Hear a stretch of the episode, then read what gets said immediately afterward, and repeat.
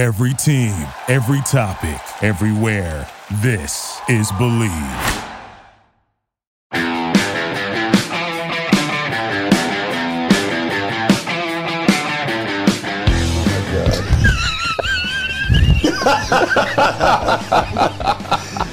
Tommy, Ocean Chinook or Puget Sound Coho? What is your palate favorite? And you drop that kokanee on top of that barn door halibut's head, 67 feet of water, and he was not happy about that. Well, I don't know. What do you think? Boxers or briefs? Ooh, I'm gonna have to go with a European cut speedo. Fantastic. Excellent choice. I love tuna. I do love tuna. Heck yeah! hey, you know, I have a buddy who refers to Canadian geese as flying carp. Obviously, he's not cooking them. He clearly. Right. Oh, ocean snook. Seriously? Hands down. Really? Hands down. I don't fish for coho. Ah, good point. Hey, speaking of grind, can you tell the difference between ground deer and ground elk? Honestly, taste the difference. You know, Dwayne, we only get one chance to live this life. And you will always regret the things that you don't do. So, you know what I tell people? Buy the damn boat. Hey, you know, the facts are some days are just a grind. Welcome to Fish Hunt Northwest, the number one fishing and hunting talk show throughout the Pacific Northwest and beyond. Now, here's your host, Dwayne England, and of course, the infamous Tommy Donlin. Hey, good evening, and welcome to Fish Hunt Northwest. That was a weird little hiccup there.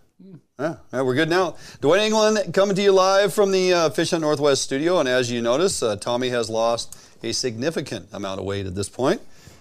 To the point, And he's become grayer and, and older. and his IQ has dropped way much wiser yes much wiser man so uh, ladies and gentlemen this person to my right the gentleman to my right needs no formal introduction the general himself the metal god known to all a man who has bowled no less than 24 300 games in league play I have, yes. uh, mr bill herzog well, Hi. good evening. how are you I'm doing good, Dean. Great to see you, man. good to see you buddy i'm glad has been a you made the drive on over the mountains and uh, found your way here Winter is over. Winter I'm so is happy. over. The only good part about driving over the mountains now, Yeah. free ice. Right. I stopped in Snoqualmie and filled my cooler up because I'm putting a spring Chinook in that thing tomorrow. I need plenty of ice to are cover. you going fishing tomorrow I am. Oh. I got someone to row me down the Oh, river how tomorrow. about that? I'm pretty huh? excited. Yeah. fantastic. We uh, we may we may touch on that a little bit Okay. as the evening progresses. So so glad you're able to join me in Tommy's absence. It's uh, always good to get my long lost brother from another mother back in studio with me. Mhm, yeah. like the days of old. Huh? The only thing I I do miss is parking in downtown Seattle. Yeah, wasn't that at a gem, huh? That was lovely. That Yeah. was before. If we were still doing that now, I, I couldn't do it.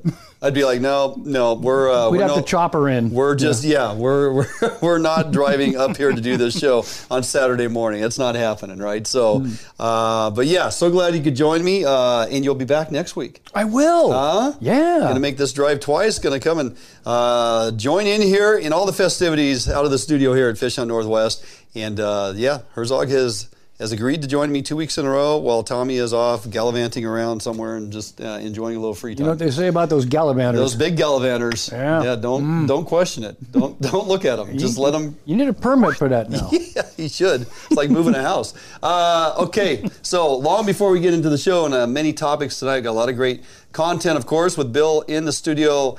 What could possibly go wrong? Well, I guess hold on, we shall see. Um, number of good topics tonight to get to. Before we do that, I want to remind everybody hey, take a little bit of time, take our content, push it on out there, invite all your friends. Bill's in the house. Who doesn't want to listen to this dialogue tonight? And what may come from the mouth of the general is yet to be seen, but uh, invite all your friends to join us. Please do. Uh, also, take some time, get over to our website, www.fishhuntnw.com, where you can find a lot of great content, fantastic blogs, recipes, videos, and how to's. And of course, right there on the front page for you, the FHN20 coupon. Push on that and takes you right to the Edge Rods Facebook, or excuse me, web page of where you can order up all the rods you need to fill your uh, to fill your closet. Uh, always 20% off via Fish Hunt Northwest, uh, two Edge rods with our partnership.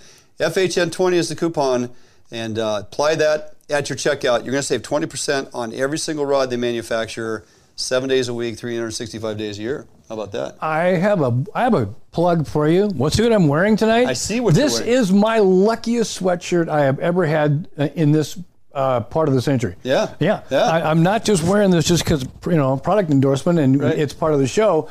I when I wash this thing, I take it off, put it in the washer, and stand there and wait for it until it's dry and put it back on again. Yeah, what, you have that kind of time. I well, I'm yeah, I You do. watch grass grow and laundry dry. Look Paint you. dry, Paint yes, dry. yeah. That whole Mhm. thing, yeah, perfect. Uh, well, uh, there, yeah. Ever since we got comfy, the, dude. It's so comfy. It's, it's quality believe it. gear. It's thick and it's lined and it's So basically, you're telling people go to our webpage, check out our online store, buy what he's wearing. You're going to be extremely Ding. Happy. what he said. Yeah, Yeah, all this, of this that. will be your favorite sweatshirt too. I promise. Absolutely, Yeah. yeah. So between Bill and Edge Rods, uh, we got a lot of good stuff going on. Appreciate everybody joining us here tonight. Once again, lots of good content to get through.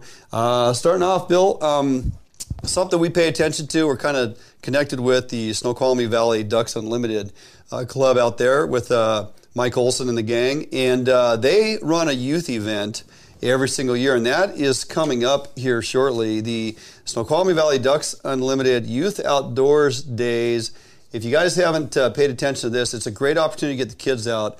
Uh, come and join. It's one of the best youth events on the West Coast. Tons of great sponsors get on board. There's a lot of fun things to do for the day with the family. Uh, kids learn a lot from DNR, WDFW. Game wardens will be there. Issaquah Fish Hatchery. Um, want to drive an es- excavator for a day? Want to learn how to drive an excavator? Well, you can do that I already too. have an excavator. They got a WDFW trout pond. Uh, the first 100 kids to arrive at the gates and get in also receives a coupon for a free fish, fish and pole and uh, one additional coupon for free line refill out of OE or Sportco. Eastside Fire and Rescue be there. Construction company letting kids drive excavators. There's just a lot going on. Uh, like I mentioned, game wardens to talk to, learn about hatcheries, dogs, the whole deal. So, um, Location is Meadowbrook Farm in North Bend, and it is May 15th. Gates open at 11. The event is from 11 to 6 p.m. Get there early, get your kids free fishing rods and coupons for free line. It's just a really great uh, event. It's it's more well attended year in and year out. Just more and more people getting enthusiastic, getting their kids into outdoor stuff. This Ducks Unlimited Youth Day is just uh, it's one, it's second to none. It's it's a great event. They do a great job, Mike Olson and and all the folks involved. So please check them out.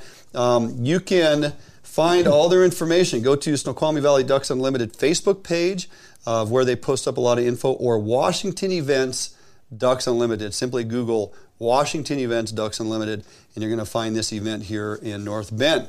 Uh, along with that, there is uh, something you always tend to find your way to the uh, Sportco Spring Sale. You look in my closet, Uh huh. and from the old tent sale, and Yes. I have most of my clothing is from the tent sale. Yeah, absolutely, for good reason. They put so much stuff on sale down there. Now it's referred to as the uh, the annual uh, anniversary spring sale.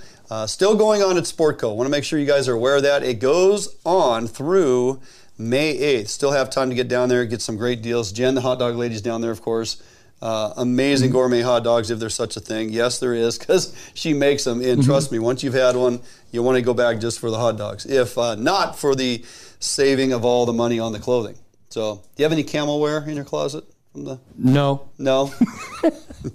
it's required. You go to Eastern Washington and live there. Yeah. You can't get over the pass without camo. This is they true. won't let you over there. they there. Won't let you over the right. over the pass. Yeah. So we got that going on, and uh, something coming up here now that we've got through the opening day uh, hype. We are officially open all lakes, all lowland lakes, all of course lakes open year round. But the lakes uh, opened up last Saturday on the 23rd. A lot of participation. Though we had sunshine over here for a day and a half. We haven't had any sunshine yet this year. yeah, not in Yakima. So we had a uh, we had a great uh, great opening day. We had a great fisherman's breakfast over there at the community center. A lot of folks showed up for that, and uh, a lot of folks out here on the lake and a number of lakes throughout the state uh, um, actually had a high participation rate according to WDFW, and and um, you know lots of lots of dead trout on the, on the table. Uh, that that is a, a bad day to be a trout. Yeah, bad day to be Opening a day. We 250 to 300,000 participants now, with about 11 percent of persons in Washington State holding fishing licenses. Right, so Mm-hmm. we used to make a big deal uh, back in the KJR days on the opening day thing. We would bounce around, Talk get to people li- on the air. reports, yeah, because we were doing the morning show. The funnest part was when get always get the kids.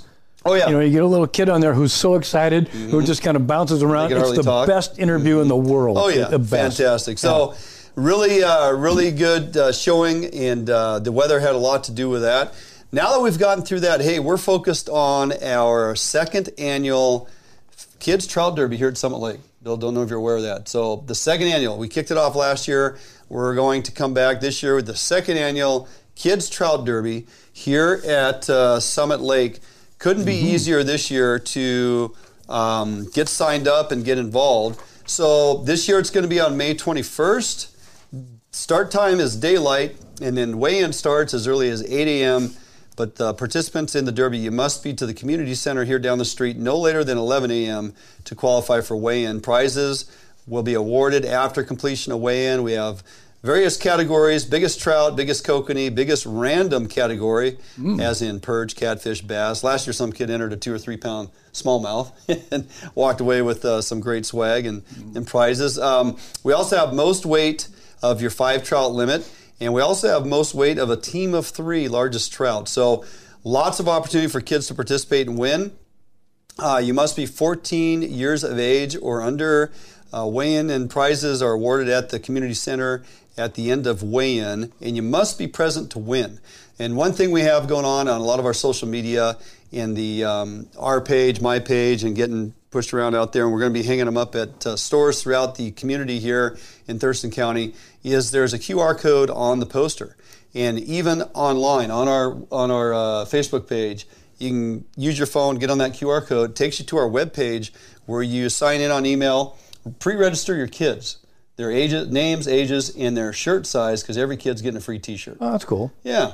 So, um, and then also every kid's going to get a free raffle ticket. So if you don't qualify or win in any of the categories, you still have a free raffle ticket. And let me tell you, last year, about $2,500 worth of fishing tackle. You know how many spinners and bobbers and rods and reels and things you can buy for $2,500? Yeah, I have them all in my room yeah. downstairs. yes. So, uh, most kids. That's one box. Yeah, most kids walked away with something: buckets of tackle, rod and reel combinations, full-on tackle box stuffed with all things trout. We got Pautzke's bait on board, Yakima. We got Mack's Lure. We got. Uh, it's just we got 11 sponsors jumped on board this year. They're gonna have food there. It's gonna be a really good family day. I'm excited about this. It's growing so big and so fast. Uh, only year two, and people are contacting us, going, "Hey, when's the Derby? When's the Derby?" May 21st. Weather's going to be beautiful. Saturday. It's all about the kids, and uh, we're excited to kick this thing off. Are you still going to have your espresso cart on the end of the dock down here for everybody to stop by? Probably not. The end of my dock's going to be crowded with a bunch of guys from work and their kids uh, fishing the Derby, and then they're coming over to the community center for weigh-in and all of that. So, if you have questions, hit us up here on our Facebook page or even uh, even YouTube on messaging. We can get to that. Email us over at www.fishhuntnw.com. Um, and yeah, please get on there, pre-qualify your kids, just so we can get a gauge or a number on you know participation. We can kind of figure out how many shirts to make because that's going to be kind of a big, daunting task. But uh, we are providing a shirt for every participant. Also going to be an adult raffle, so adults can buy a raffle ticket for five bucks. We're going to have a whole lot of items that adults can win. Um, all that money goes back into building the coffers for next year's trout derby. It's just kind of perpetual. We want to keep it going. So any any adults that buy a raffle ticket for five bucks, you know, or you get or you can get four for twenty. I mean, there's a smoking deal. Huh? Well. how about that math? Um, you uh, you qualify to to hopefully win some of the uh, the random prizes there. But again, the money goes back into the Derby for the kids. Really good event. Really excited to bring this to everybody once again, and uh, can't wait. Can't wait. So, um, with that, how about let's run down the show, Bill? Got a number of things to talk we? about tonight. Okay. Yeah, absolutely.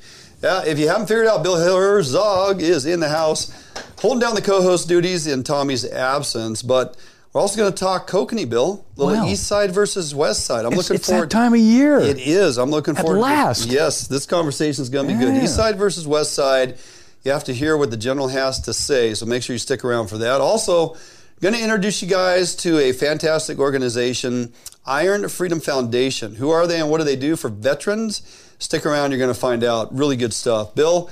Then we're coming back from that break. We're going to dial it in with you. You just got back from the Missouri River in Montana. I did. if I remember right. And it's so nice to be warm. That's Yes. a little tease right there. We're going to talk about that for sure. Uh, those are some amazing trout you pulled out of there.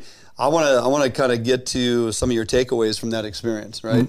Uh, first time over there. then we'll close out the show with some opportunities and reports as we always do. But really good to have you in studio here tonight, my friend. We have plenty very to talk to about. be You guys got questions for the general? Be Yeah, sure to get on here. Yep, light it up, and I will get those questions to him uh, as we move on through the show. All right, with that, jump out for a quick break. Don't go anywhere. We come back. We got a little conversation coming up. East side versus west side. It's all about the kokanee right here, Fish Hunt Northwest. Sportco, an outdoor emporium, is the largest local outfitter in the Northwest since 1975, providing thousands of people affordable outdoor gear.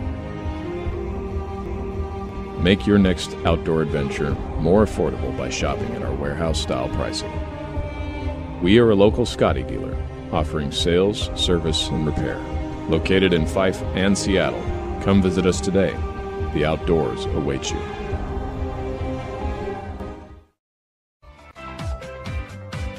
It's easier than ever to browse homes and connect with an agent on the go with Better Homes and Gardens Real Estate's mobile app. With the app, your home search is synced across all of your devices, so you can pick up your home search anytime, anywhere. Take full advantage of an enriched, mobile optimized map search experience. Use location services to quickly find homes near you that match your search criteria. Draw your own map boundaries to find homes in a specific area, and apply layers to view school districts, neighborhoods, zip codes, and more. The app's user friendly design makes it easier than ever to find a home you'll love. Narrow down your search results, save your search criteria, and save your favorite homes. You can browse your saved homes in a list view that puts photos and key details like price and square footage right at your fingertips. Or check out your saved homes displayed on the map. Hey, welcome back in studio here to Wayne England. Bill Herzog, co-host duties. Good morning. Huh? Good morning. Go, Co-host duties. Hey, uh, folks are starting to finally pop on here. It looks like uh, Ray Pauls has just finished with the WDFW webinar. Well, Ray, if you got any insightful uh, bits of info, go ahead and pop it up on here. Maybe we can uh, share that with some folks. Or was it a, uh complete and utter waste of time? You let us know. Somehow I think it was insightful to a point. So, hey, uh, yeah, hello to everybody jumping on. Appreciate you guys uh, jumping in here. So, um, Larry, that's a good question. Barometric pressure. We'll uh, we'll try to. I'll try to remember to jump onto that one too. Daniel Bravo, miss you too, buddy. Um, we've got many many years of lots going on with that guy in studio with us, huh? EDB. Yeah, buddy. So, Bill, um, let's face it. So the East Side Kokanee is one where, for crying out loud, they hold a, a Kokanee Derby over there in the winter in February. You know, For the, for, for the smallest kokanee in, in the, world, right? there, yeah, which is kind of weird, but yeah, okay. But they do bite, right? Yeah, they do, Water yeah. Mm-hmm. is frigid. I mean, temperatures are cold. We used to have great discussions and focus on that uh, that temperature range that we like to see those kokanee get active, and we're always kind of hung up on that 52 to 54, ideally 53 water temp. But I'm here to tell you, I guarantee there's, I mean, you find a 53 degree water temp over there in Chelan in the wintertime, or, you know, what's the deal with those kokanee willing to bite in the winter, in the cold water, the cold air? Over here on the west side, maybe Lake, you know, Merwin, you get a few to snap here and there. A lot of these west side lakes just kind of close down in the wintertime. You're not finding them active kokanee. Let- Let's think about where do you, Lake Chelan, right? Mm-hmm. The fourth deepest lake in North America. Correct. Okay. And once you get down below 60, 70 feet, that water stays the same temperature year, Year round. round. Never changes. So, uh, the their feed, of course, when the light goes down, goes down to about to that depth and sit there. So when you're fishing for them in the early season, Mm-hmm. you're 60 to 150 feet down. Right. That's where their feed is, and that's where the water temperature never changes. Consistent. Never changes. It, it's so it's like in the high 40s. So we're 100 feet deep out here. Mm-hmm. I'd be curious to know what the depth. American Lake is 100, 105 feet. Right. In wintertime. In one in one spot. Well, Mm-hmm. yeah. So I mean, there's there's you know general lanes out there that are 90 feet deep, right? Right. So why those fish got to be feeding in the wintertime? They can't completely starve. They got to be finding some type of nutrient base. Um, how come they're just not as aggressive feeders or you know biters, chasers? They just you just can't seem to get them to go. It is weird. You'll mark anybody who's a veteran of American Lake. Mm-hmm. We all know those schools of fish that are down there on the deck that will not bite, and, Nope. and everybody fishes for them. We all Yep. try. Yep. And I've tried. I've got one to go in all these years. I caught it on an all glow, uh, uh, kind of a rooster tailish looking thing, and I made it so all glow. And I got one bite, and it was a very small fish. So I leave those alone. You know, when we're, you're talking like uh, West Side Lakes, it's just the nature of the beast. The the feed is all up high. They they warm up first, up high. You know, it's like even uh, even in Roosevelt, uh, it, it's being an East Side Lake. But where where are the kokanee in there right now? Oh, Roosevelt up yeah, top. they're all Yeah, up on top. shallow, that's that's 10 where feet, that- 15 maybe. that's where the feed is, and that's where the quote warmest water is. Yeah. So they're going to be there, All right. and uh, they're looking for it. And that's the only difference is Chelan is an anomaly, mm-hmm. and because of it, it's so deep, and the water has an upwelling, and there's an actual current in the lake. There's a whole bunch of pe- uh, things put together to make that. So taking away what I learned over there fishing Roosevelt, Mm-hmm. and you know you got opportunity of some really nice sized kokanee. Obviously, right now it's Oh, it's go time.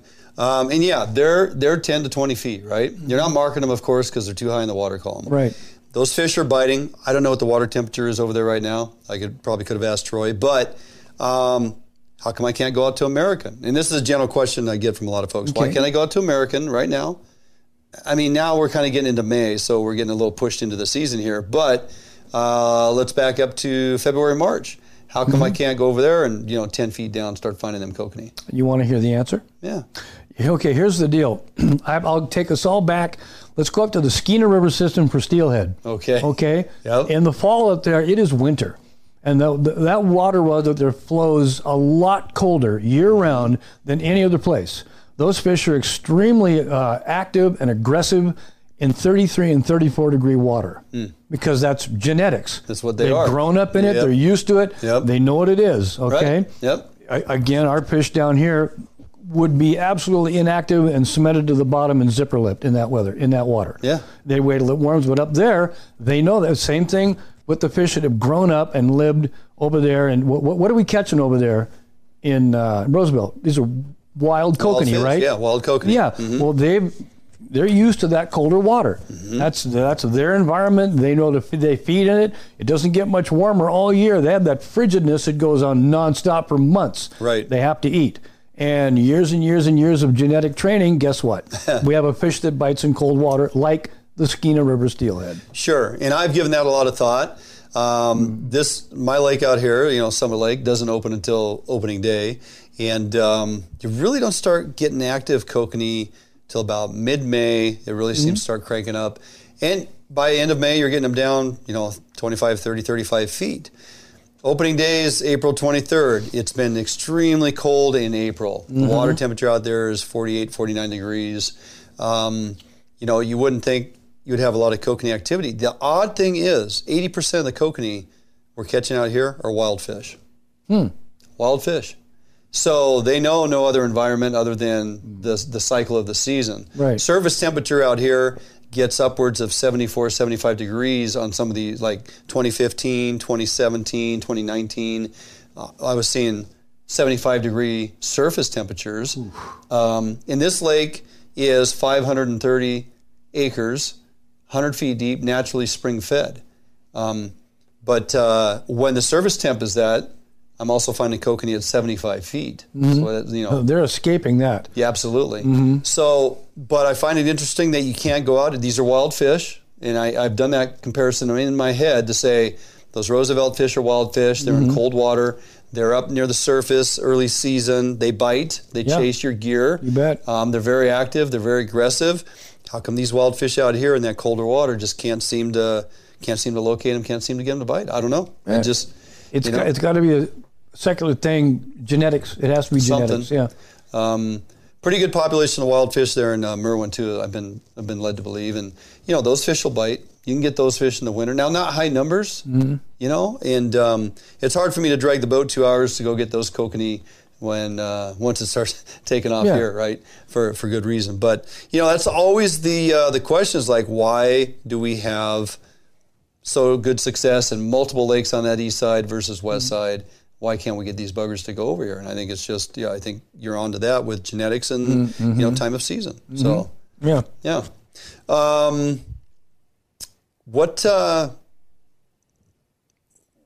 take a lake like Sutherland, west side. Okay, there's another great example. Those fish All in there fish. are all wild fish. Yeah. I have never seen fish that bite as well as in Lake Sutherland because they're pure wild fish. You can go tackle box challenge in there. Right. Pick something, throw it out there. They're going to bite, and they're from 25 to 60 feet down, everywhere in between. They chase, uh, they're, and they jump. They're- they're super aggressive and fight really hard and jump like crazy, man. They're some of my favorite fish on the planet to catch. Do you? for uh, that reason? I have. I and they remember. bite all day long. They don't They have a do bite all day they long. They don't have a bite shut time. off, right? No. They just- they- they've I- made slow down a little bit, but they never completely shut off. I've down. got them out there at two o'clock in the afternoon, high sun on the water, Yeah, wakeboarders, middle of August. guys water skiing everywhere, and rods are, and your boat's going like this, and rods are just going off. Yep. Yeah, it's crazy. Okay, so you're marking a bunch of fish, 35 feet. Let's Mm-hmm. talk a little bit about the progression, right?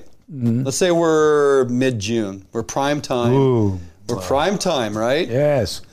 American, Summit, Sutherland, Merwin, all these West Side lakes. Maybe you got some over on the east side, and it's, it's- it's almost cheating over there. Mm-hmm. Um, we're, we're finding fish just kind of stacked. We're, we're starting to school up a little bit. You know, water temperature is ideal, thermoclines uh, develop, Mm-hmm. and uh, we're marking fish and can't get them to go. Can't get them to go. What you know, and we're starting morning, working Mm-hmm. through that progression of sunlight coming up. Just can't seem to get them to go. Bigger ones are down deeper. Can't get them to go. What's your progression? Color change, scent, dodger, dodger action, troll speed. How does Bill Herzog dissect this problem? All of the above. You know, as well, you anybody knows who kokanee fish. You do one of those things you just mentioned wrong, you're not going to get bit. Yeah. If you got the wrong smell the on there, they're not going to bite. If you got the Yeah. Mm-hmm. wrong color on there, the wrong speed, wrong depth. Any one of those can go from one or two bites a day to 30. Mm-hmm. Everything has to line up beautifully. That's kind of what I really dig about kokanee fishing is you got to be on it, man. If you're off a little bit, you're not unless the fish are just ridiculous, ridiculous biters like they are in Sutherland. Right. You're going to have to do a little working. But what the reason when you see you know the crack of dawn, you get that tremendous bite, and then it shuts off for Yep. a while. Yep. Their feed is moving. Down. And when it goes down, when it goes down, and when they move until they get, it's like a, again, back to steelhead fishing, imagine that. Oh, weird. But you know, when a fish stops moving and he starts holding, he becomes aggressive, Mm-hmm. right? And that's what happens when those fish change their, change their uh, attitude and longitude. There's a song about that, I think. To longitude. but, uh, Yeah, yeah. but as soon as they get settled, all of a sudden you'll have that 11 o'clock bite again. They're biting Yeah, again. yeah. How strange. You know, you mark, you'll be marking them 25 feet, then they're like 35 and 40, and they're biting again. Once they once they move and settle down, find their feet again, they become aggressive again. We used to have conversations about the eye size on kokanee and how as the sun goes up, the fish go down, right? Right? Oh yeah. Um, and I do, I still believe that. Uh, Mm-hmm. Though it also, again, where you like, you fish a number of places, you get your program dialed in, you're pretty consistent in your presentation and your success. You have this fishery dialed, that fishery dialed. I'm telling you, Flaming Gorge, Wyoming, is a wild card. We're catching two to four pound kokanee, full sun on the water, 11 a.m. in the morning, Flat water, flat calm, and they're just railing gear. and they are 15 feet down, gin clear water. You put your downrigger clip down 20, 25 feet, you can still see it. Mm-hmm. And you're getting these big kokanee with big eyes, way up shallow in that water, full sun on. And right there, I'm going, yeah, I don't know if I believe this whole thing where if this, the sun comes up, these Hey, kokanee it totally, it totally ruins every every theory. It Y'all- y'all throws go, it- it you go, throws you know, when it's flat out there and the sun's out, they don't Yeah. bite. Nope. And normally, I would say 99% of the lakes you go on, that's what it, you get that flat, calm water and bright Yep. sun at 10 o'clock. You might as well go in Yeah. and hang out until you get that chop back on the water that diffuses the light and they'll start biting again. Mm-hmm. But down there, nah, they just they just keep biting. I think those bigger fish tend to be a little more aggressive, tend Mm-hmm. to be a little more comfortable in weird elements. Plus, do you know another place you fish for kokanee at 8,000 feet? No. Oh, New Mexico.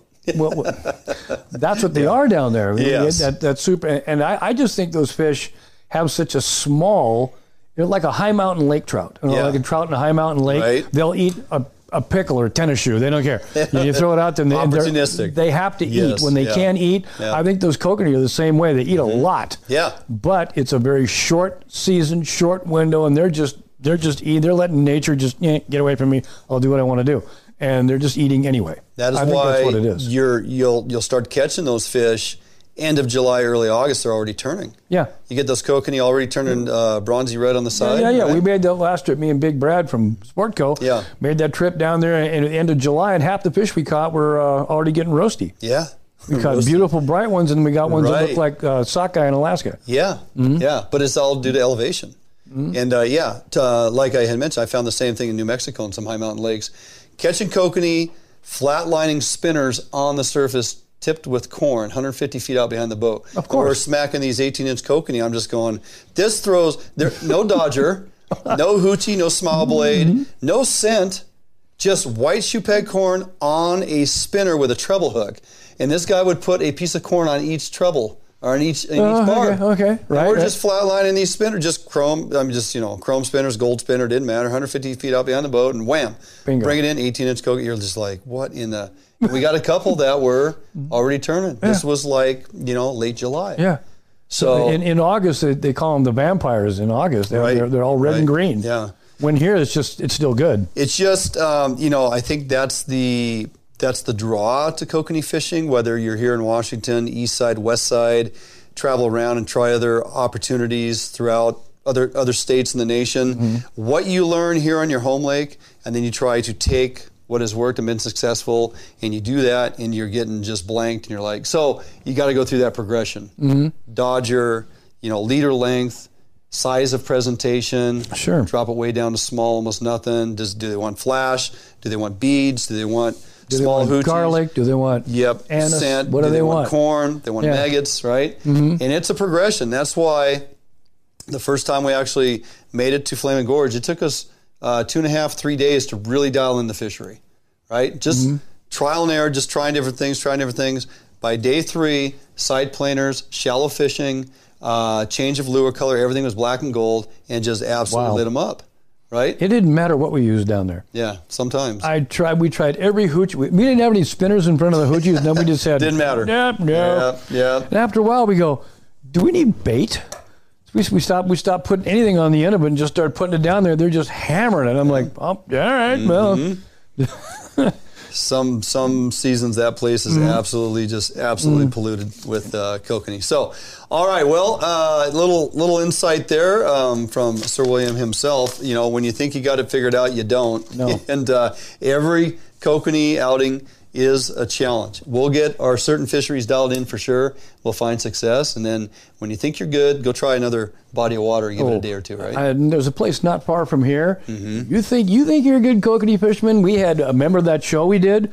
We brought some of the best kokanee fishermen here on the planet. Oh. Up from Oregon to the Black Diamond Run, That's and right. what happened to them the first day? wah, wah. Yeah. So yeah. you think you think you're a you're a bad. You know It can what? Take, it take a day or two. Come on up here to the sometimes. little. Come on up to the home lake. That's Give it right. a shot. Mhm. See how Yeah. good you are. Did that back in the day with the drift boat. That was fantastic. That'll So- humble you in a hurry. All right, Mister. Good stuff. We're going to jump out for a quick break. When we come back, we're going to introduce you folks to the Iron Freedom Foundation crew.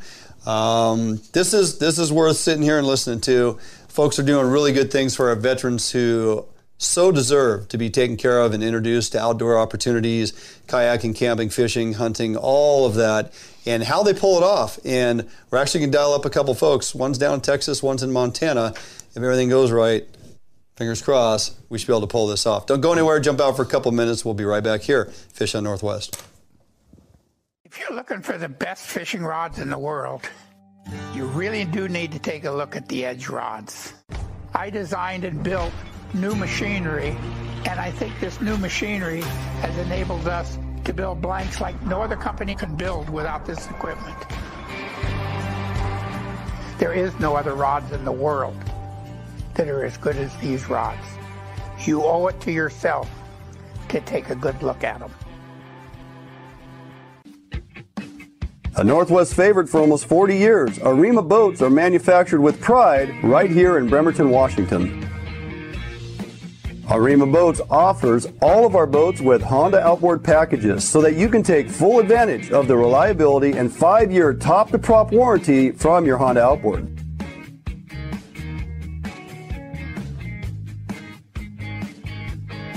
With literally thousands of Arima boats on the water throughout the Pacific Northwest, Arima boats are a proven hull design that offers incredible fuel economy and all of the amenities that a serious angler is looking for.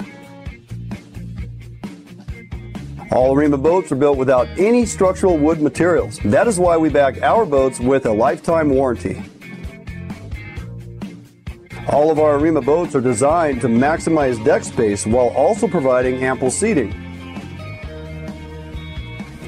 Contact us today at Arima Boats for all your boating needs and let us help you get out on the water.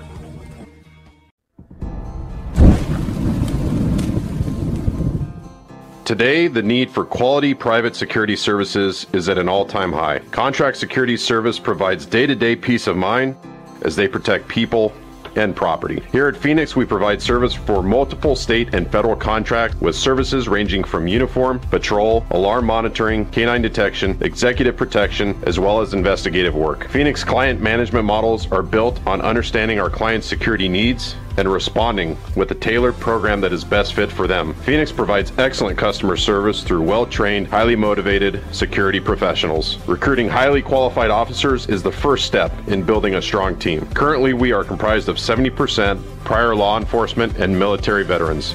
If you are prior military or law enforcement, go to www.phoenixprotectivecorps.com and apply today. Hey, welcome back, Fish Hunt Northwest. Wayne England, Bill Herzog in studio tonight. Thanks for uh, taking on the duties, buddy.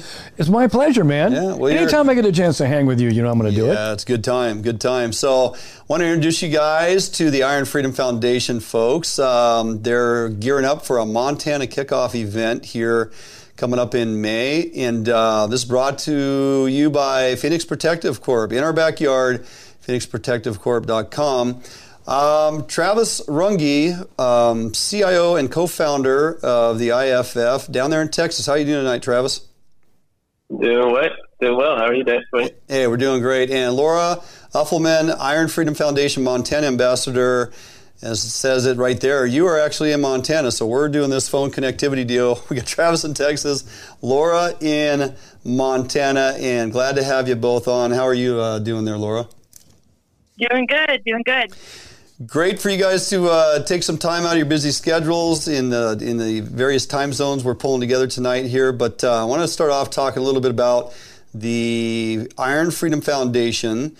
And Travis, let's start off with you as the CIO and co-founder. Um, tell us a little bit about what Iron Freedom Foundation is and what it's all about, and who who are you taking care of? Yes, yeah, so the Iron Freedom Foundation is a 501c3 nonprofit uh, that started back in 2017 to kind of introduce uh, our veterans and first responders to the outdoors and try to build a community through that.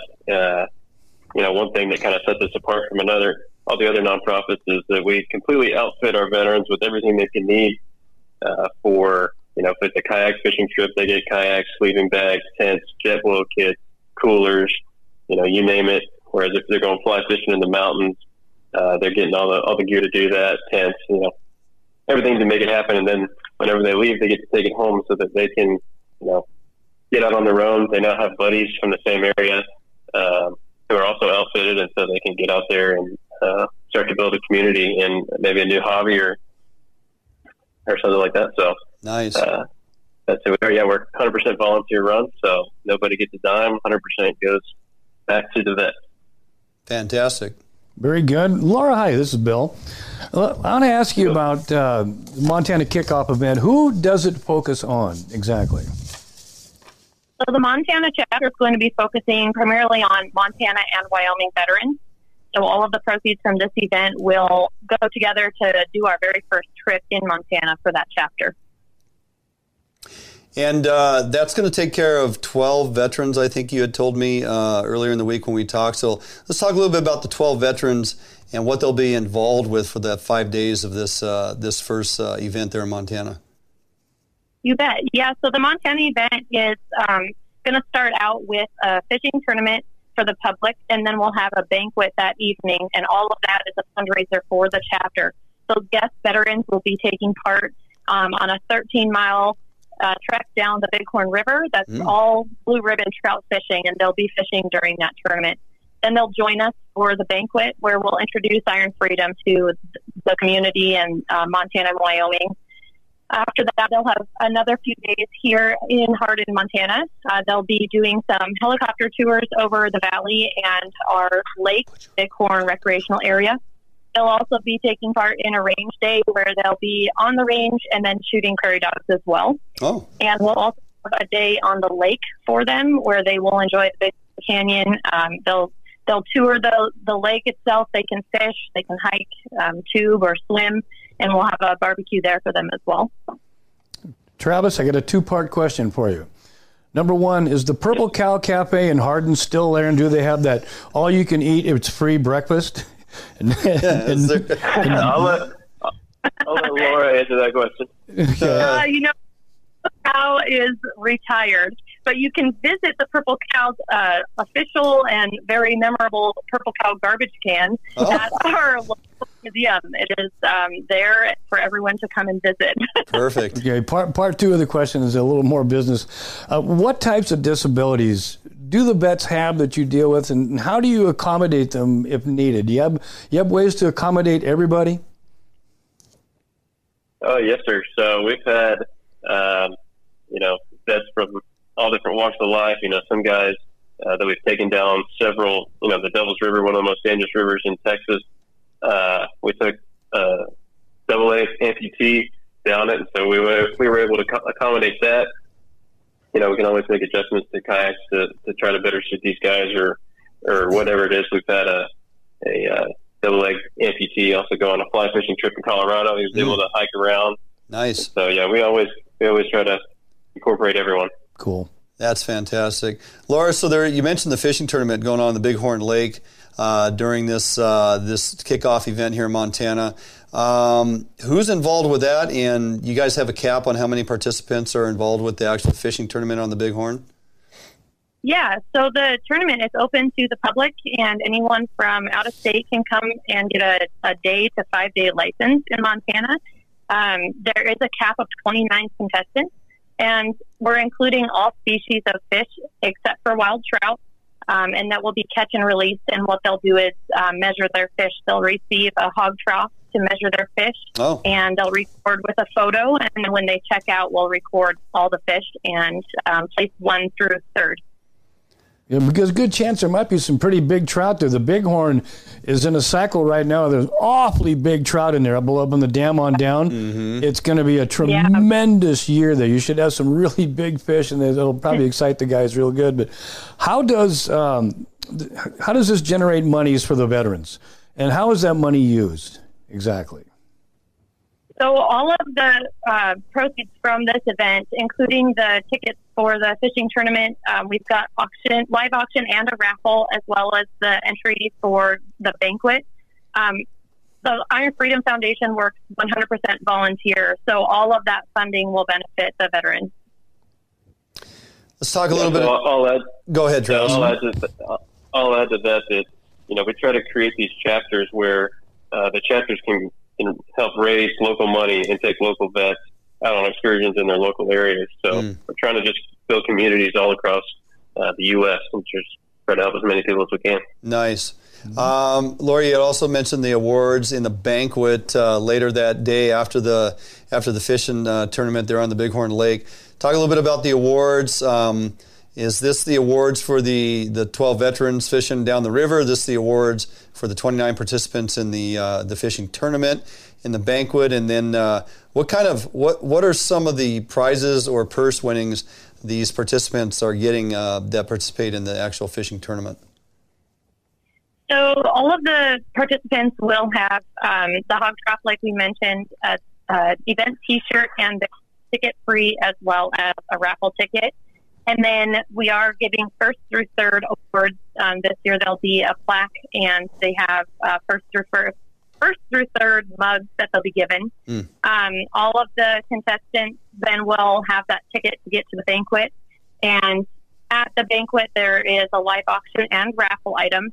A lot of great support from the community. We've got things like um, fly rod. We have scopes from Vortex Optics. Uh, we've got some beautiful handmade wood items and uh, portraits that artists have done here, as well as some smaller items like uh, knives and a blanket from the Handmade Heifer in Texas. So lots of great items that people can uh, try to get their hands on, and some uh, items just for taking part in the event as well. Nice. Cool. Yeah, fantastic. Um, so this is happening in Montana. So we got a lot of followers here in the Northwest. If uh, folks following this uh, this event online or you know tuning in tonight, getting information on this, or they check out our show during the weekend here and find out information. How can folks out of state participate in you know offering up money or somehow donating towards the cause? How can they be involved and help support your cause? We have the um, Eventbrite link online. You can find it at the ironfreedom.org um, or on the Eventbrite link itself. There is a selection to donate to be a, a sponsor. You can also purchase um, a T-shirt from the event on there, and you can always find a way to donate at ironfreedom.org. Fantastic. Well, uh, Travis Runge, uh, Laura Uffelman, Iron Freedom Foundation. Appreciate you guys taking some time tonight. Again, Travis down there in Texas, Bill, and uh, oh, you fumbling with your mic? Yes, I am. and uh, Laura's there in Montana. You guys are doing some fantastic stuff, so I appreciate uh, everything you're doing. And uh, don't be a stranger. We'll keep in touch. Absolutely. Thanks for the opportunity. Absolutely. Have a great evening. You as well. Thank you. All right, there you go. Well, apparently the uh, the segment went a little long. Bill had to see himself out. I believe that is a first beard here on Fish Hunt Northwest. Somebody just exiting stage left. All right, you never know what you're going to get with Herzog. That was fantastic. Uh, hey, do us a favor. Look up Iron Freedom Foundation uh, online. Check them out on their Facebook page. Give them a like or a follow. Uh, they're doing some really good things for our veterans who are more than deserving of these opportunities. And if you can help out a little financially, uh, please find your way to do so. Uh, again, they're taking care of our veterans who put their uh, time in taking care of all of us affording us the freedoms that we have. So, all right, with that, we're going to jump out for a quick break. Hopefully, Bill is done with his break when we come back, and we are going to talk a little bit about his recent trip to Montana and some of the fisheries he partook in, some of the amazing trout he was uh, finding um, not so long ago, and the different uh, means of which he was able to uh, find these fish in the different presentations he gave. So here he is, ladies and gentlemen, Bill Herzog back in studio. Don't go anywhere. We're jumping out for a couple minutes. We'll be back right here, Fish Hunt Northwest. Sportco, an outdoor emporium, is the largest local outfitter in the Northwest since 1975, providing thousands of people affordable outdoor gear. Make your next outdoor adventure more affordable by shopping at our warehouse style pricing. We are a local Scotty dealer offering sales, service, and repair. Located in Fife and Seattle, come visit us today. The outdoors await you.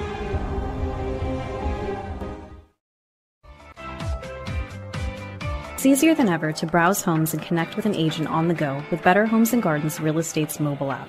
With the app, your home search is synced across all of your devices, so you can pick up your home search anytime, anywhere. Take full advantage of an enriched, mobile optimized map search experience. Use location services to quickly find homes near you that match your search criteria.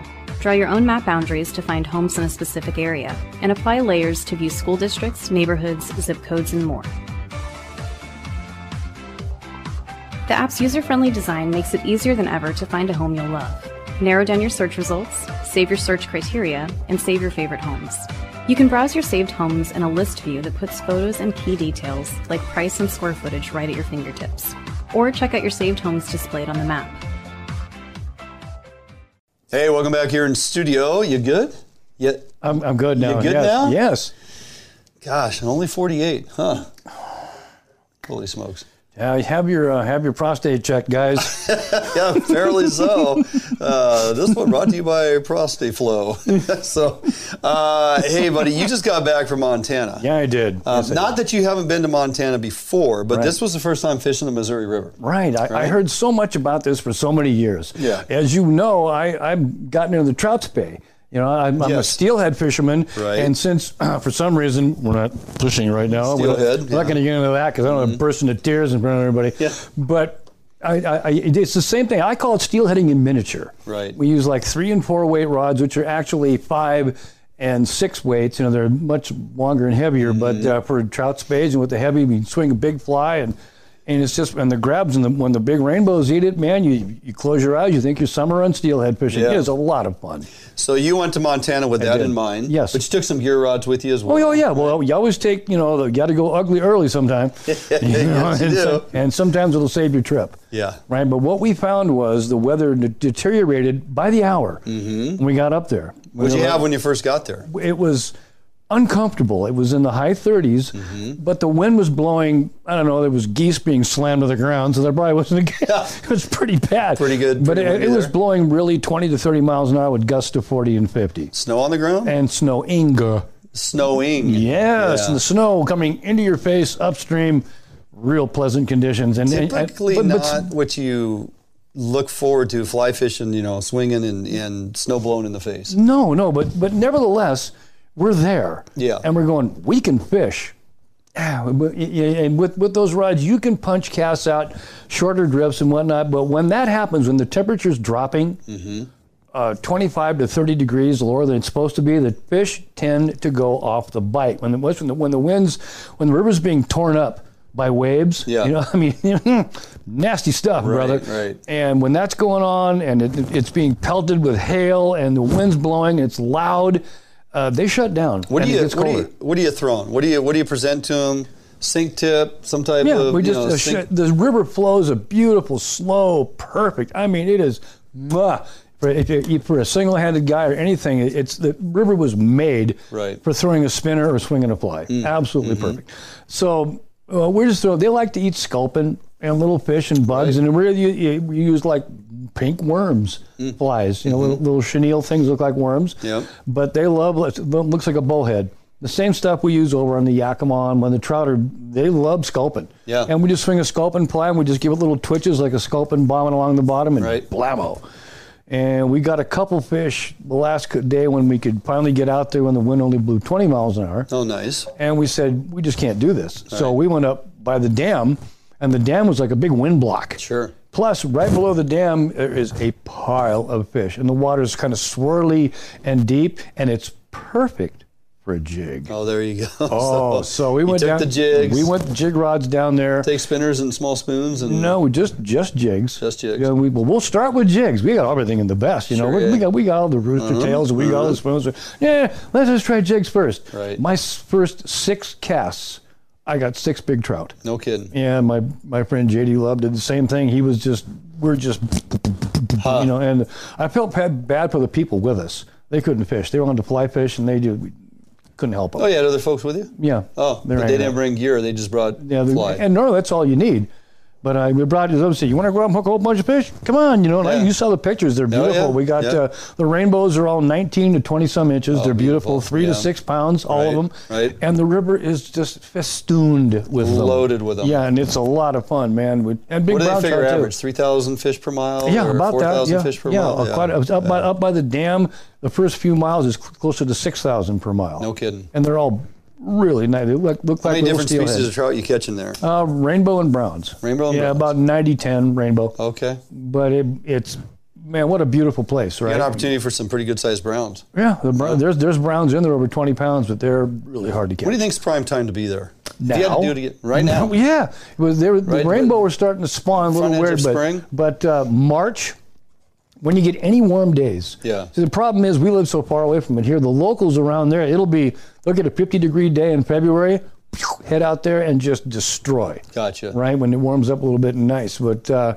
normally, all of March, April until the, the high water period starts, and when it starts to drop, Based on snow melt? yeah, based on snow melt towards the end of June or the end of May, uh, the bug, big bugs start hatching. The Mm-hmm. Right, dry fly fishing is amazing, but the swinging it stays good all summer long. Mm. You can swing little about anything. Yeah. You, know, you pick something in the box, twitch it, swing it, they'll eat it.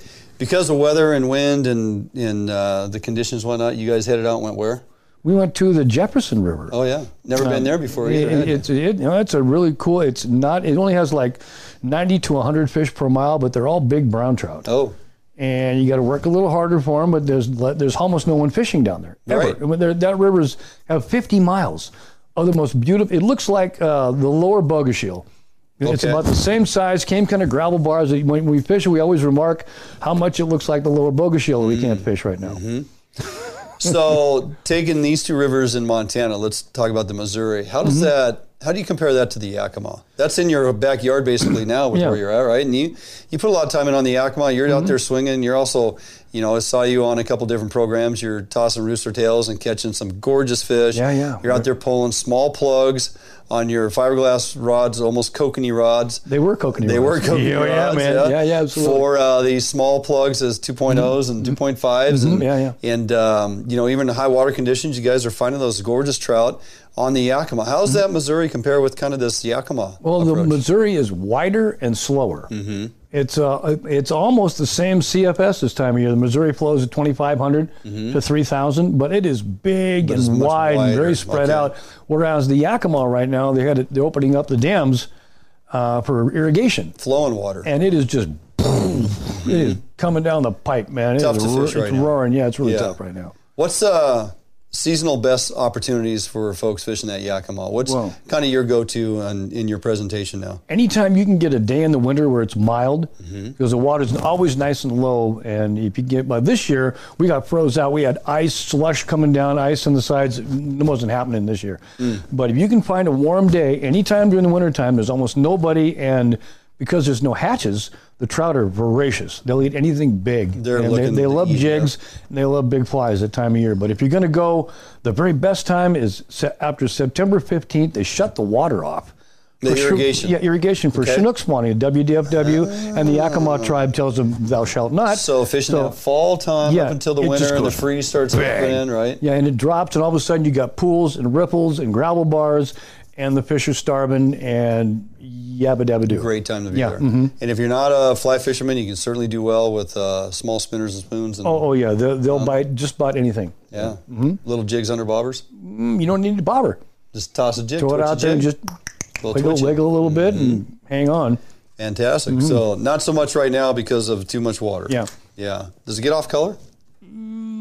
Uh, barely. Sometimes run a little uh, the creeks up around Cle Elum and put a little dirt in it, but that helps. Put a little color in there. They're, more, they're way more aggressive when that Yeah, happens. that makes Yeah. Mm-hmm. sense. All right, good stuff. You uh, you going back to Missouri anytime soon? I'm hopefully I'm going to be going. Uh, I'm going to try to get back there in June Oh. when, uh, when when it warms up a little bit and kind of spend a little time maybe drag the familia back there and the puppies and you know the neighbors and the guy who runs the store you know down the Mm-hmm. You got an RV? Yeah, an old bus. Bounder? And an old the bus. bounder back? yeah, it, it's, Yeah. it's very good again in June after the high water uh, goes down a bit. So Well, you know, I'll get you- my days in. If there. you get on the road and the timing is good, I mean, we're going to kind of drag the boat towards that Flaming Gorge destination there the last week of June, maybe first week of July, something like that. you got good kokanee fishing Mm, down there. Maybe do a little kokanee fishing. a little yeah. bit. hmm Get that going on. So I can't wait to do that. That's, man. Got some other destination fisheries too. We've been talking about. And by the way, right now, if you want to go lake fishing, Mm-hmm. uh, we, I always talk about fishing in the Okanagan and what's available up Yeah. there right now is Right. when the big big trout are they're waking up right now. It's been Mm-hmm. it's ice out.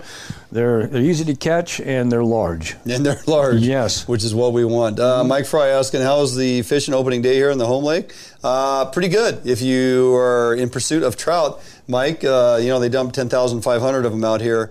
Had a pretty good showing, good number of boats out there, lots of folks. I could hear them over there at the boat ramp talking and, and uh, limits, a lot of folks with limits.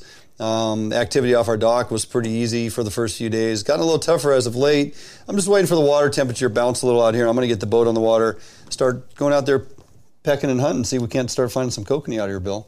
They're not far. No. And they don't No. leave. They don't leave, and hopefully it's uh, similar to last year. You know, it was funny. Last year I had a really good year out here on Summit Lake. 14, 15 inch kokanee, big Those are- fatties. great fish. Gorgeous, right? Great fish, and yeah. so many mornings I'm out there, one or two other boats maybe, or by myself. Hardly any wind blowing, sun's coming up, catching kokanee, limits within an hour, 10 fish in the box, no problem.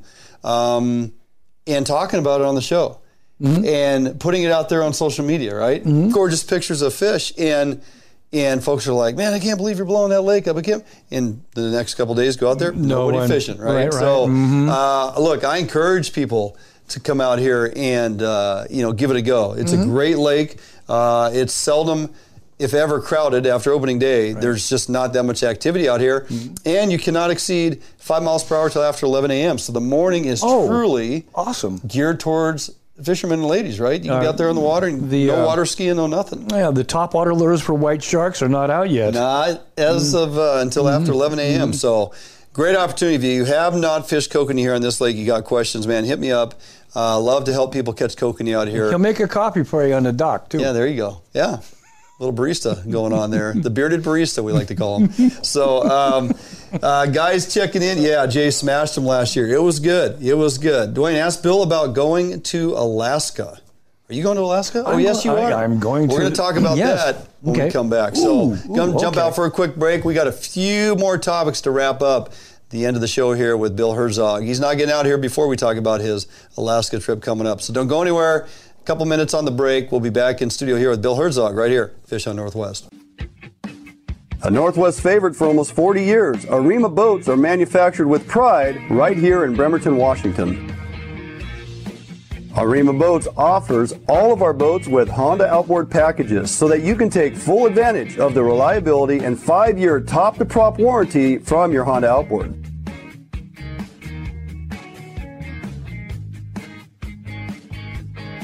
With literally thousands of Arima boats on the water throughout the Pacific Northwest, Arima boats are a proven hull design that offers incredible fuel economy and all of the amenities that a serious angler is looking for. All Arima boats are built without any structural wood materials. That is why we back our boats with a lifetime warranty. All of our Arima boats are designed to maximize deck space while also providing ample seating. Contact us today at Arima Boats for all your boating needs and let us help you get out on the water.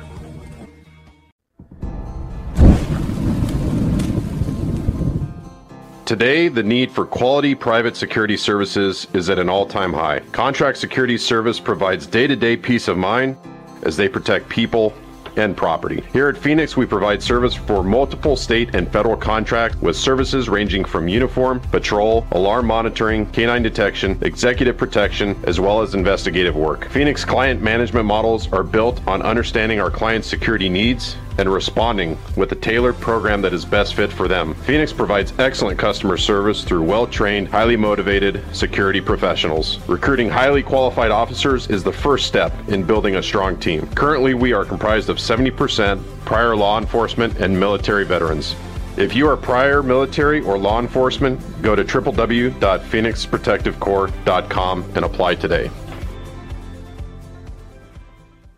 Hey, welcome back here in studio, Dwayne England, Bill Herzog. As we wind down, close out the show, the things discussed and talked about during the break cannot be repeated as we go on air. We've always said when we used to do Wild Country, Yeah. our best stuff is when the mics are off. Oh, 100%. Yeah, I mean, we Yeah. you could record that and we could have could have sold that. Satellite radio. Oh boy. Huh? Yeah, mhm. Oh my God. Um, hey, folks, if you're not aware, WDFW announced the next set of clam digs. I believe we got a total of nine days, all morning digs, uh, starting April 29th. That is tomorrow. Uh, and remember, your clam limit is now in sustaining there at 20 clams Wow. per digger. That is worth going, I isn't know. it? Wow, Yeah, man. 20 uh, per limit. So uh, starting tomorrow, April 29th, 6:30 tide uh, to get your week going, and then as it progresses on through, by the time you hit May 7th.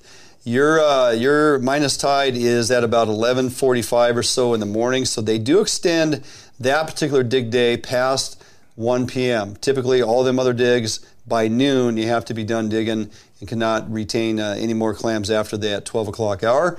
But uh, on the 7th, because it's such a late minus tide, you do get that opportunity extra hour on May 7th. So check your regulations. Uh, most beaches appear to be open uh, pretty much on all of those days, but every once in a while they throw one in there that may not be listed. So pay attention to which beaches are truly open on each of those days. But nine days in a row, all morning digs. Wow. The weather's going to be pretty decent, and you got a 20 clam limit. Get the kids out there. It's a really good time and a great opportunity to introduce them to some outdoor activity here in the Northwest. Why wouldn't you? Nice to have opportunities, isn't it? Yeah, it really is. Yeah, especially really when you know when we can see things rebounding so well that they can Yeah, yeah. increase limits. Kind of like our coho fisheries this fall, which you're coming over for. We will see. We have two Yeah. fish limits through the month of October. and we can keep fish right down the street. yeah, we certainly can. I have a drift, I have a drift boat now. Yeah, you do. Speaking of which, hey, you, uh, my friend, Mm-hmm. Yes. are in fact you're going to be back here next. Um, I will be here. next week. Same time, same channel. Yep. Excuse me, co-host duties, and um, then after that, you jump on a plane, head north. Right after I get out of here, I'm getting I'm going to SeaTac and going to Yakutat. Mm-hmm. I'm going to be strapping on the guide brain, which I haven't had for many years. That's a long time. I, I know, but I'm, it, it, that's a uh, the Situk is a great river.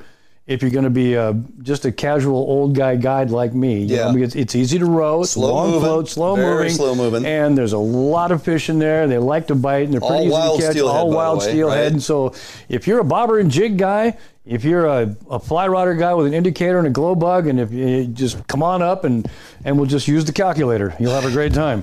yeah, you're up there for about uh, what, 15 days? Yeah, yeah, so? 50, a couple 50, weeks. 15 days. Yeah, I'm really looking forward to it because. Uh, you know, I used to love when I got into Skagit and the coast and everything. Yeah. Uh, you got Back for a day. while too. You, you know what it's there. like, Yeah. you know. Yeah, it's a good time. I just uh, if you got to have an office, it's a great office to work out of. It absolutely is. Yeah, Yeah. I'm looking forward to it. Uh, well, you know, it puts you in your element. I mean, you're either going to be, you know, like you, like you said, uh, tossing uh, tossing flies with indicators and glow bugs, and or you know, casting and pitching uh, floats and jigs, or Mm-hmm. Yeah, yeah. whatever person's abilities are. You can even pull plugs and some of those. Might do a bit of that. Might do a bit of that. Pretty excited about. I recall, I mean, Gin Clearwater, Mm-hmm. the steelhead just hugged the shoreline and the overhangs and the underroots, and they Mm-hmm. Yeah. just they just kind of cruise along there, and you lay it out there and try to get it right along the seam and try to pull one of them out of the wood. You know, lots of wood. Oh my! Tree blow, trees That blow a down up there. lumber yard from There are some there. storms that come through up there. Like, Yeah. you, I mean, I've watched. It's just like somebody went through and cut down an entire row. Uh, for like a half mile It's through like the forest. Godzilla was angry. Right? Yeah, it's unbelievable. Mm-hmm. um, of course, you're getting to the point that time of year too where the bears start coming out. You know, it's gonna be. Well, you can hear them crashing around. Uh, if, you, yeah. if you're going to take care of uh, any any bladder duties or anything, you get out and stand right next to the boat. You don't go into the woods. You might not come out. Right. Yeah. you can hear them back there just raising all kinds of hell Yeah, they get they get uh, Yeah. Mm-hmm. they come out. They're pretty hungry, and there's plenty of fish to feed on, so they get they get pretty and we're, aggressive. and we're soft with no teeth. Yeah. You know, so, yeah. yeah. right. um, but you know that is um, that's a destination fishery like no other when it comes to steelhead, and uh, just a really good you know 13 mile float. Put in you guys put in a Nine Mile Bridge every day. And there's at the only one float. Yep. Bridge to Tidewater. That's it. When you get down to that lower end, man, on that uh, slack water, you you got some push rowing to get out of there. The cool part down there too is the fish are fewer, but if you can find them Yeah. down the right out of the tides, Right. they are the hottest fish on the planet. Sure. They will. Chrome, you don't. yeah, You don't land many of those. Those, those usually tree you. Those fish down there. Yeah, yeah, yeah.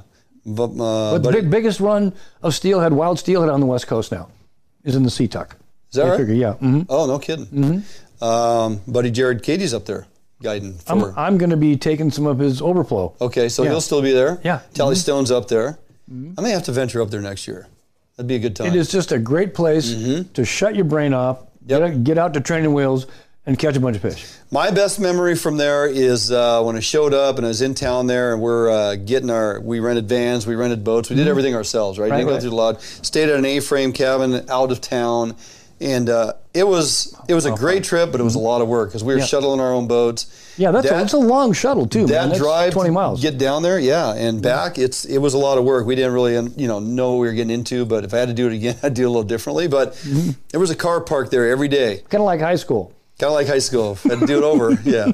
Uh, the guy was crafty enough that the door latch mechanism on his car i can't remember what kind of car it stopped working. So he installed an actual doorknob for, to open the door. And it, you turn the doorknob and the car door opened and then you close the door and it latched. It was yeah that's a takeaway from the Situk that's the kind of I don't remember any of the fish. yeah, remember, remember the doorknob. The know? fishing was fantastic. So yeah. Mhm. so glad you're going up there guiding. That's Yeah, going to be, uh, I mean, just great for you to kind of get back in that oarsman seat. Mm-hmm. Yeah, yeah. Getting people on fish. Maybe some first timers. Maybe some repeat customers up there. normally Glacier Bear. Yeah, n- normally up there, the people that go are usually pretty. Pretty, Savvy. Mm-hmm. you know, pretty savvy anglers. yeah. They usually bring their own gear, Yep. their own rods, all their own stuff, which is great because they don't got to burn any of my floats Right. in the trees Yeah, or anything. yeah. But uh, uh, yeah, normally the people you deal with up there, they're they're really already good anglers. They're there for the experience. Right. They want to fish there. Yep. But, but again, if someone's a beginner, what a great place for to be a beginner. Oh, oh my. You actually stand a chance to catch a steelhead. Yeah. Mm-hmm. Right. A wild steelhead. Yeah, without even paying much attention. You know, one of the best lures I had a day of just amazing success. Just let it swing and rip right through the tail outs. A uh, hula popper. A number three Mepps. Talked about it last week on my trout presentation. Mm-hmm. I cast it off the dock here all the time for trout. Number size three Mepps, classic brass with uh, red uh, red tubing on the uh, Mm-hmm. on the hook shank. Standard issue. Yeah. Standard issue.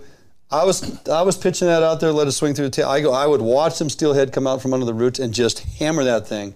Gin clear water. Tail out was about But two, you said a number three, right? Yep, size Now three. think about it. Small. Yep. If you probably went to a four or a five, you'd, sca- you'd scare them. yeah. If you ca- keep it small like Yep. that, I know of spoons scare them. But there. it wasn't, you know, it wasn't silver plated. It wasn't gold. It didn't have a lot of flash. It was dir- brass. dirty brass. Yep, and it was uh, full sun on gin clear water in a tail out, and they would come out and absolutely hammer that thing. Again, we'll go back to the wild fish, like in Sutherland. Right. That bite almost anything Yeah, all yeah. day long. Yeah. A hatchery steelhead, you'd pretty much have to put a pink and white jig right in its face for it to bite. The wild ones will beat themselves. Yep. If it doesn't push them back, they're going to come and Oh yeah, yeah. And those fish are some of the. Mo- uh, that's the only place I've seen where you can spot fish. Right. And you go. Usually, when you spot fish, what happens? Oh, they're not. They're, They're- done. They're gone. Yep. Vaporized.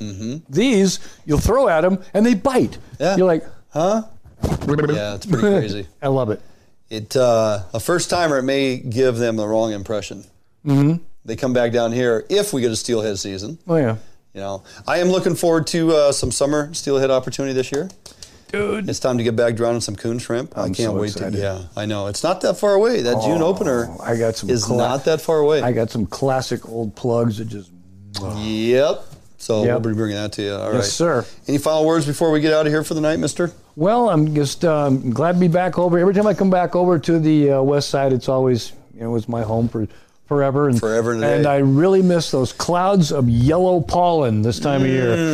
Dang, Mm. Yeah. damn, the, the, the eyes itching, you know, and the, the skin, eye, and eyes and nose running and the itching and, and the swelling. And out here, Yeah. surrounded by all these trees, man, the vehicles, the boats just get, it's like snowing out there. It's unbelievable. Mm-hmm. But uh, that's why we got a hose. Wash that stuff off daily. anyway, all right. Hey, I uh, want to thank you for uh, joining up here tonight, making the drive over. We'll see you next week. I'll be right here. I'll be right in this chair, probably with the same sweatshirt on too. Probably. Mm-hmm. Yep. I, t- I wear this thing everywhere. I wear it to church, bed, you know, you name it. church bed. Yeah. yeah. Um, you know, next week got a couple things we're going to do. We're going to, I think we're going to maybe do kind of a dual approach in the bait lab. One thing I always take advantage of with you this time of year is I have you break out the Dodgerology.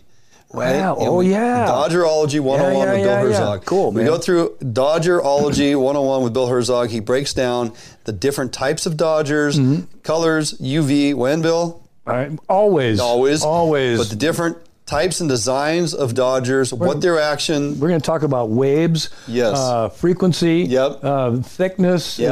uh, you name it, uh, uh, break it all down. vacuums, Yes. all this stuff that's Yep. going to blow your Yeah, mind. Yeah, it's very, very good. I Mm-hmm. always make sure we get that in with you because if persons are trying to figure out what type of Dodger to fish in certain Right. fisheries and why this works, why this doesn't, how long a leader should I use, and what's you know putting action on my lure, all that stuff. Mm-hmm. I'm going to tell you people next week to watch because I see so many people who bend their Dodgers Right. when they should just be using it. And if they're looking for a certain action, they need to use a different style of Dodger. We're going to go over that a lot. That sounds like a great plan. Mm-hmm. So make sure you tune in for that. Bill Herzog will be back in studio with me next Thursday, 6 p.m. live right here at Fish Hunt Northwest. Thanks everybody for tuning in tonight. Have a great week. Get out there and get something done. Post your pictures on our Facebook page or our social media. Get to our webpage. Check out the online store. Also hit the FHN20 coupon. Get yourself some Edge rods, 20% off all the time. Have a great week. Be safe. We'll see you here next Thursday, Fish Hunt Northwest. Hey, thanks for joining us here on the Fish Hunt Northwest weekly podcast. I want to remind everyone that you can catch our weekly live stream show on our Facebook page and, of course, our YouTube channel every Thursday evening at 6 p.m. West Coast time. You'll get our insightful in studio interviews, our extremely detailed how to segments in the bait lab, the infield segments we bring to you when we're on the water or in the woods, and of course, our amazing cooking recipes in the kitchen with co host Sherry England and chef Jeff Maxfield. Give us a follow on our Facebook page at Fish Hunt Northwest. Also, subscribe to our YouTube channel at Fish Hunt NW. Find us on Twitter and Instagram. And finally, go to our webpage at www.fishhuntnw.com for all the latest and greatest info. Join us each week here on our podcast. Join us each week at our live production. Have a great week, everybody. We'll see you soon.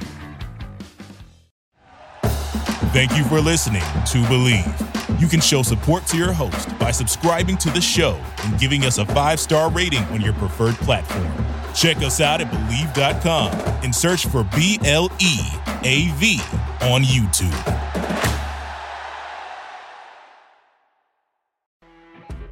You know, when you're listening to a true crime story that has an unbelievable plot twist that makes you stop in your tracks? That's what our podcast, People Are the Worst, brings you with each episode. I'm Rachel. And I'm Rebecca. We're identical twins who love true crime cases that make you say, didn't see that coming, and we hate the people responsible for them. Listen to People Are the Worst now on Apple, Spotify, or wherever you get your podcasts.